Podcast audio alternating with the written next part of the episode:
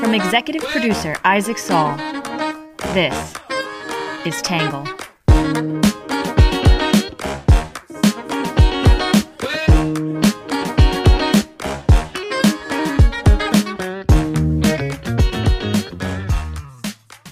Good morning, good afternoon, and good evening, and welcome to the Tangle Podcast, the place where you get views from across the political spectrum, some independent thinking without all that hysterical nonsense you find everywhere else. I'm your host, Isaac Saul, and on today's episode, we're going to be talking about California and the elections that just happened there this week, specifically the one around Chesa Boudin, what it means for Democrats and progressive policies. There's a lot of commentary, a lot of eyes on these races. So I think it's pretty important that we do that. Before we jump in, I want to let you know tomorrow, uh, in our subscribers only edition, we're doing something a little different. Tangle editor Ari Weitzman, who wrote our climate change explainer, will be responding to one of the debates that pops up in progressive circles, which is given the state of climate change, is it really responsible to have kids? This is something that has been the news this week. Uh, some some big name pundits have been talking about it. It's been percolating for years. He has an approach to the question I thought was worth sharing with Tangle readers. It is for subscribers only, so you have to be a subscriber to get it. You go to readtangle.com slash membership to do that. That will be a newsletter tomorrow coming out, not a podcast, just a newsletter, but please subscribe so you receive it. Um, readtangle.com slash membership. All right, before we jump in our quick hits, I also want to give you some midterm results. Tuesday's primaries are now mostly complete. One of the things many people were watching was how successful former President Trump's endorsements would be in those races. I thought this breakdown from Politico was pretty insightful. So, five of the 35 House Republicans who voted to establish a January 6 commission and investigate what happened that day faced primaries on Tuesday.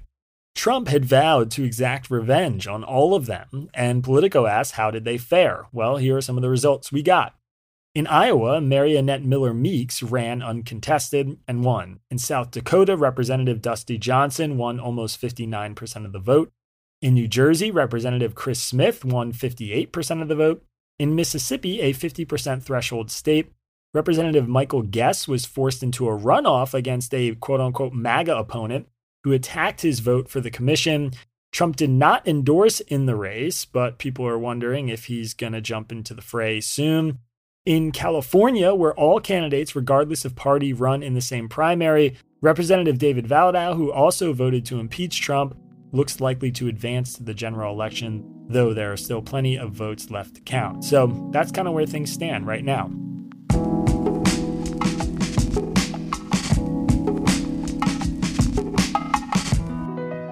All right, next up, our quick hit section. A man carrying a Glock 17 pistol was arrested near Justice Brett Kavanaugh's home in suburban Maryland and charged with attempted murder after alerting police to his presence. The man traveled from California to Kavanaugh's home out of anger over the leaked Roe v. Wade reversal and the court's expected ruling in a gun control case. Number two, for the first time tonight, a congressional House committee will publicly present evidence gathered about the events of January 6th. The committee's presentation will be nationally televised starting at 8 p.m. Eastern. Number three, the Justice Department has assembled a nine person team to examine the local police response during the Uvalde mass shooting. Number four, the House passed a package of gun control bills on a 223 to 204 vote. The bills raise the minimum age to buy a semi automatic weapon to 21, ban high capacity magazine sales, and establish new storage regulations. The package is expected to fail in the Senate, where other gun control negotiations are taking place. Number five, President Biden appeared on Jimmy Kimmel Live last night, where he called on voters to make gun control a major issue and spoke about his executive orders as president.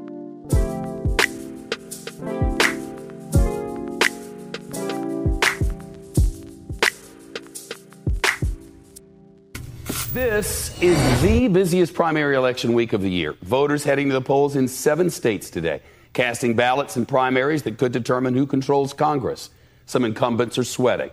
There's the mayor's race in LA, that DA in deep blue San Francisco, facing a recall after all the crime backlash. And concerns over rising crime could be what turns part of deep blue California red. Well, it wasn't just mainstream Democrats who had a decent night. It was a pretty good primary night for mainstream Republicans, as defined, say, not being so Trumpy. Well, some of the votes are still being counted. I think what we saw last night, in some ways, kind of increases the suspense for next week. Let's yeah. start in.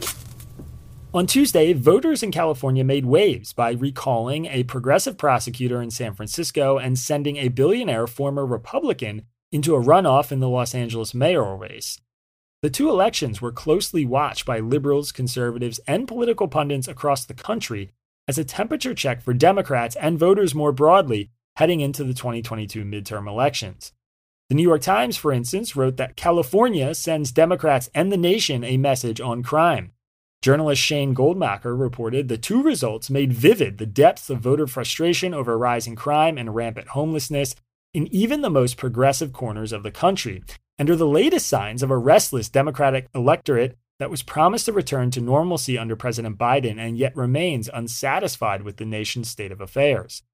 Rick Caruso, a billionaire luxury mall developer, ran on a campaign of restoring order to Los Angeles, adding 1,500 police officers and promoted an endorsement from William J. Bratton, the former New York City police commissioner and chief of the Los Angeles Police Department, famous for his tough on crime approach. Caruso will face Representative Karen Bass, the former chair of the Congressional Black Caucus, in a runoff. Caruso had 42% of the vote to Bass's 37% on Wednesday. In San Francisco, roughly 60% of voters opted to recall Chesa Boudin, a former public defender who made national news when he won his election for district attorney in 2019. At the time, Boudin ran as a champion of the progressive left and promised an end to the days of tough on crime policing. As district attorney, he eliminated cash bail, vowed to hold police accountable, and worked to reduce the number of people sent to prison. Reactions to these two California elections were swift and divided. Today, you're going to hear some writing from the left and the right, and then my take.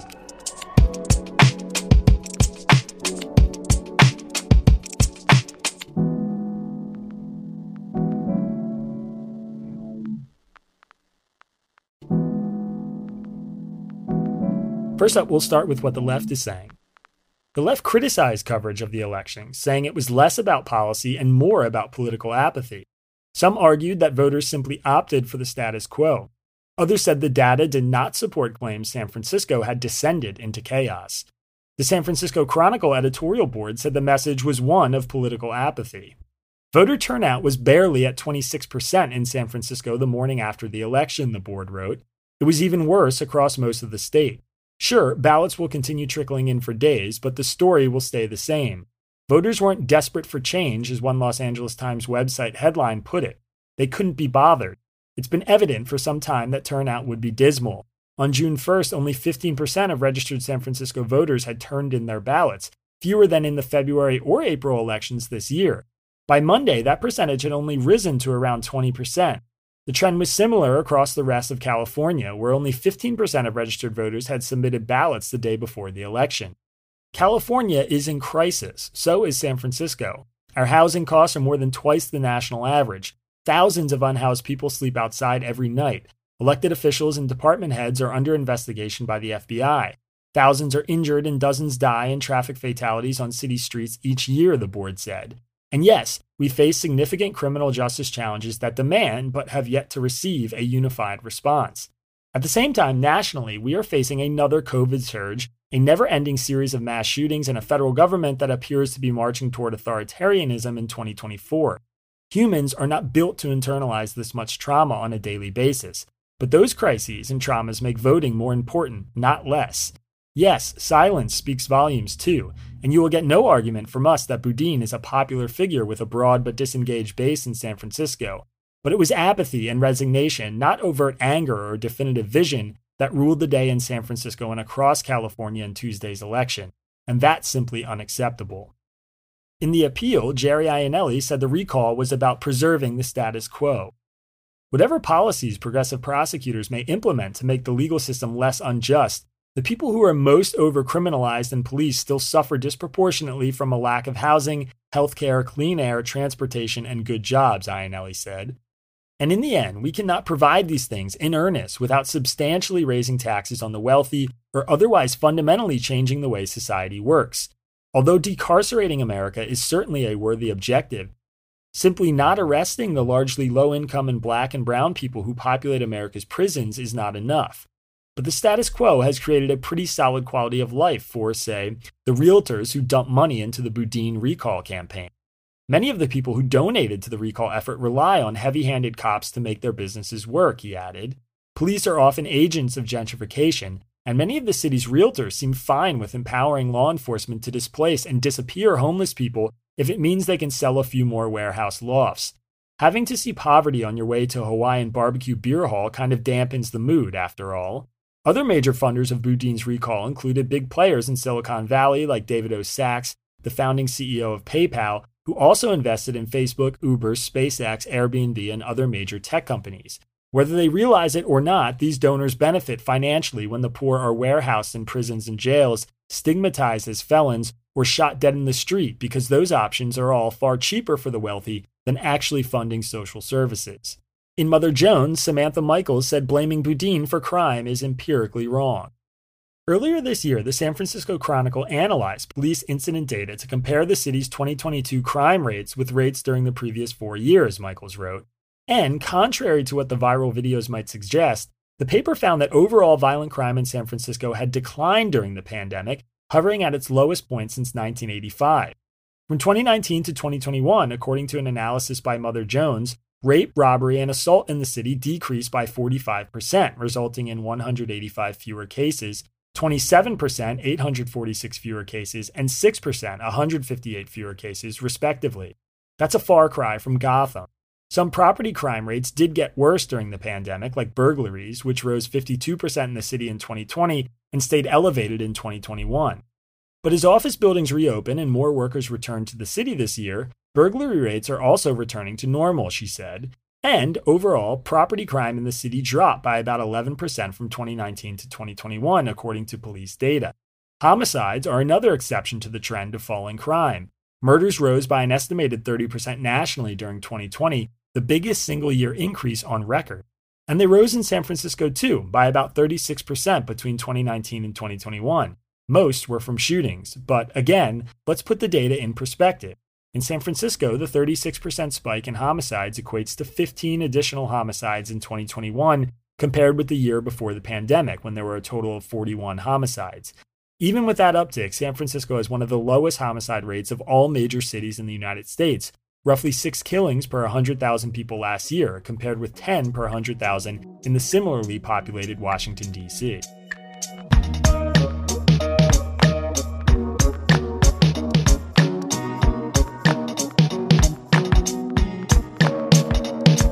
All right, so that is it for what the left is saying, which brings us to the right's take. The right says it is an ominous warning for Democrats. Many criticize the anarchy caused by Boudin's policies. Some say voters can no longer ignore the issues they are facing. In the Washington Examiner, David Drucker said it is a warning to Democrats. In a pair of municipal contests that coincided with California's regularly scheduled primaries, voters in the two most consequential metropolises in the nation's most populous state delivered what amounted to a dire warning for the Democratic Party ahead of the midterm elections in November. Amid anxiety over public safety and pervasive homelessness, voters in San Francisco recalled Democratic District Attorney Chesa Boudin, while voters in Los Angeles made Rick Caruso, a wealthy businessman and Democratic centrist, the favorite in a fall mayoral runoff with Representative Karen Bass.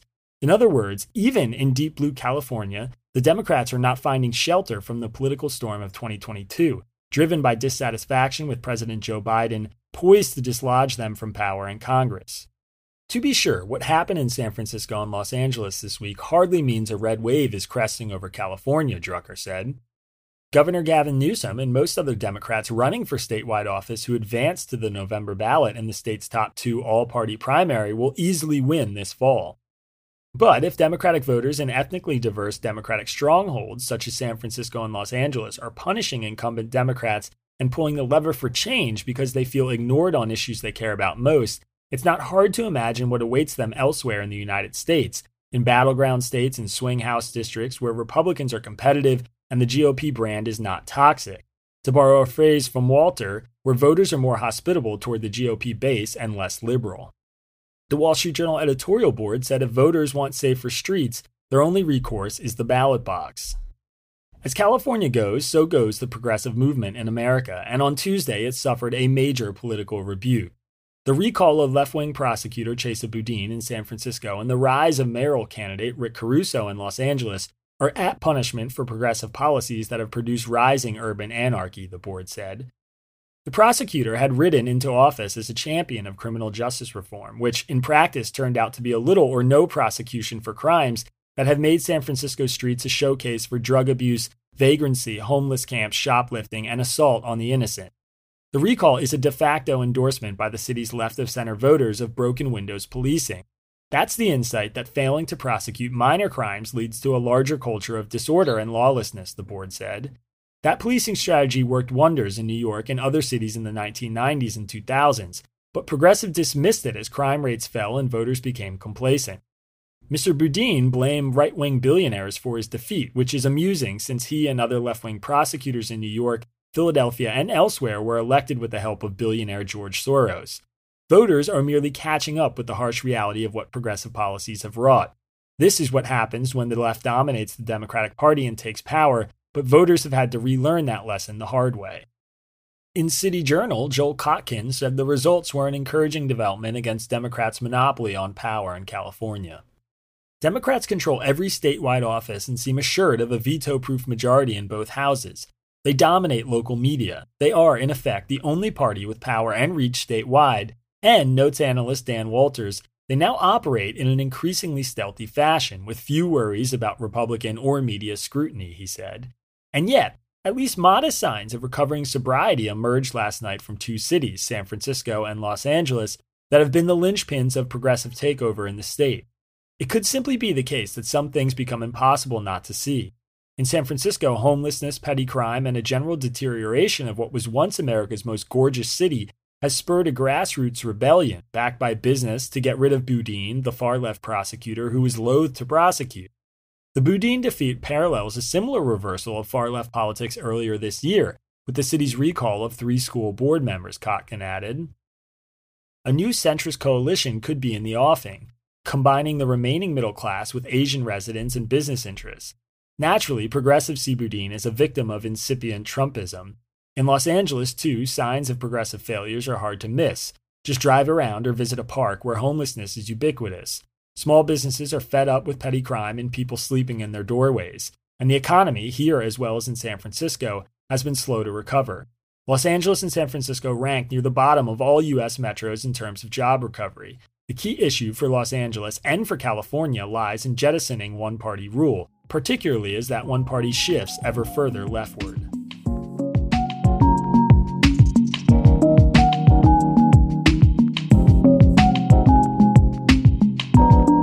All right, that is it for the left and the right's take, which brings us to my take.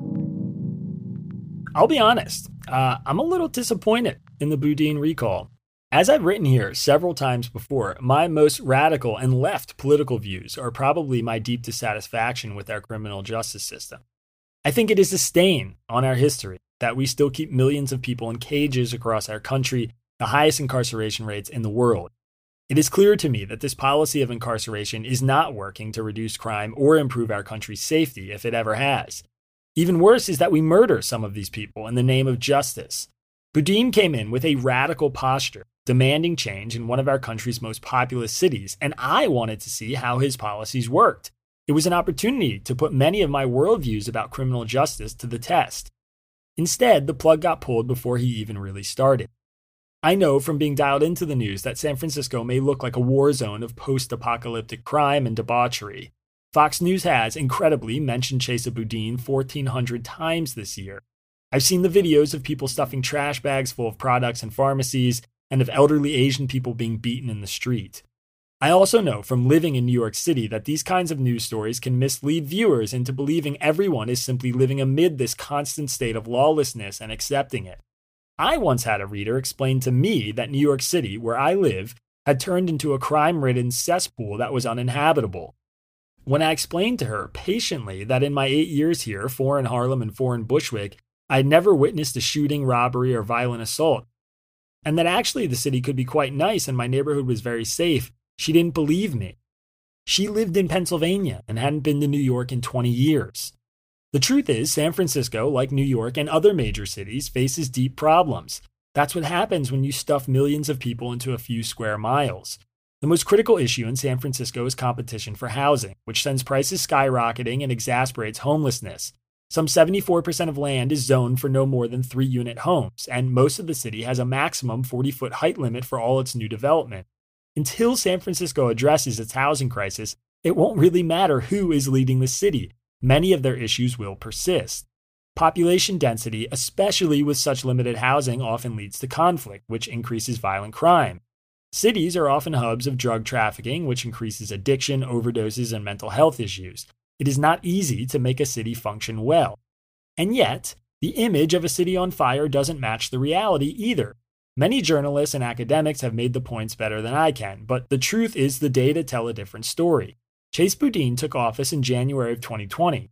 If you compare crime rates from January to June of 2021 and 2022 to the same range in 2019 and 2018, this is what you get. Rape, robbery, and assault are all down. Burglary is up. Motor vehicle theft is up. Larceny theft is down. By any objective measure, it's a pretty mixed bag. Some crime has gotten worse in San Francisco, some crime has gotten better. Much of it can be tied to the beginning of the pandemic, and none of it is that far outside of what is happening nationally on average. What is frustrating about Boudin's ouster is that I don't feel like we actually got a chance to see his policies at work. San Francisco's problems long predate him. The difference is that he actually had a set of fresh proposals on how to address them rather than reverting to the same failed tactics of the last few decades. So, was it a rebuke of progressives or voter apathy, a message on crime, a reaction to the national climate? Some have even pointed to a list of violent criminals who were released and rearrested on Boudin's watch as the reason for his ouster. How about all of the above? I thought Amy Walter from the Cook Political Report put it best. Quote, politics isn't that complicated, she said.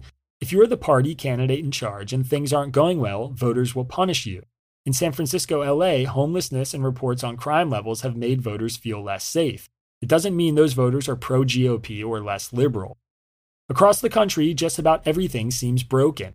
Gas prices are skyrocketing, the pandemic refuses to end, inflation is high, horrific stories of mass shootings still permeate the news, and things are no calmer when you look abroad.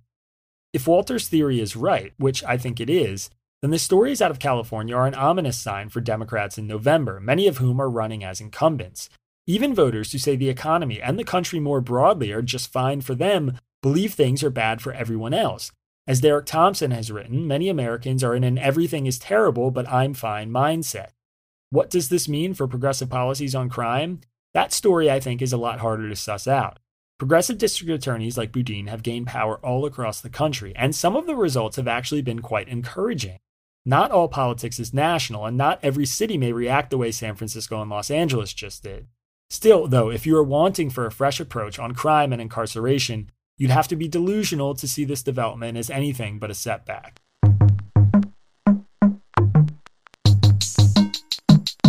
All right, that is it for the right and the left and my take. So we're moving on to your questions answered. This one is from Cynthia in Beaver Creek, Oregon. She said, I'm wondering why there's no discussion of control of ammunition in the gun control debate. I think this could dovetail nicely with your idea of licensing gun ownership. One would need that license to buy ammo, and even if we didn't have gun licenses, which I think is a splendid idea, we could control the amount of ammunition bought much as we control the sale of cold medications bought today. So I've actually seen a lot of people discussing this, and a few Tangle readers have written in asking why I don't talk about ammunition regulations in the gun control debate. Generally, I do think there is an interesting case to be made here. In simple terms, it wouldn't matter how many guns were out there if there were no bullets to load them, or even if it was hard to buy the bullets. ABC recently ran a whole story on the quote unquote feckless ammunition laws that allowed the Uvalde shooter to carry 1,657 rounds of high velocity shrapnel creating ammo. Current regulations often allow for the purchase of massive amounts of ammunition and high capacity magazines without a background check or even a face to face interaction, the report read. That being said, ammunition laws right now are pretty similar to gun laws. You cannot purchase or possess ammunition if you have a felony conviction or a misdemeanor domestic violence conviction. Nor can you if you have been committed to a mental institution. Age limits are 18 for rifles and shotguns and 21 for other guns. What ammunition doesn't have is a background check system similar to those for guns, which would definitely be a sensible thing to add if you ask me. Federal law does not address high capacity magazines since the assault rifle ban lapsed in 2004. One study published in 2019 suggests changes could help. There was a 62% higher death rate in mass shootings with high capacity magazines, the researchers found. In short, yes, I'm open to even more regulations on ammunition, and I think there's reason to believe they could help, even if it's just on the margins.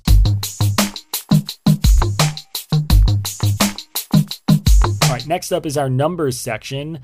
I know these might be a little bit hard to follow on the podcast, but I'm going to give them to you anyway.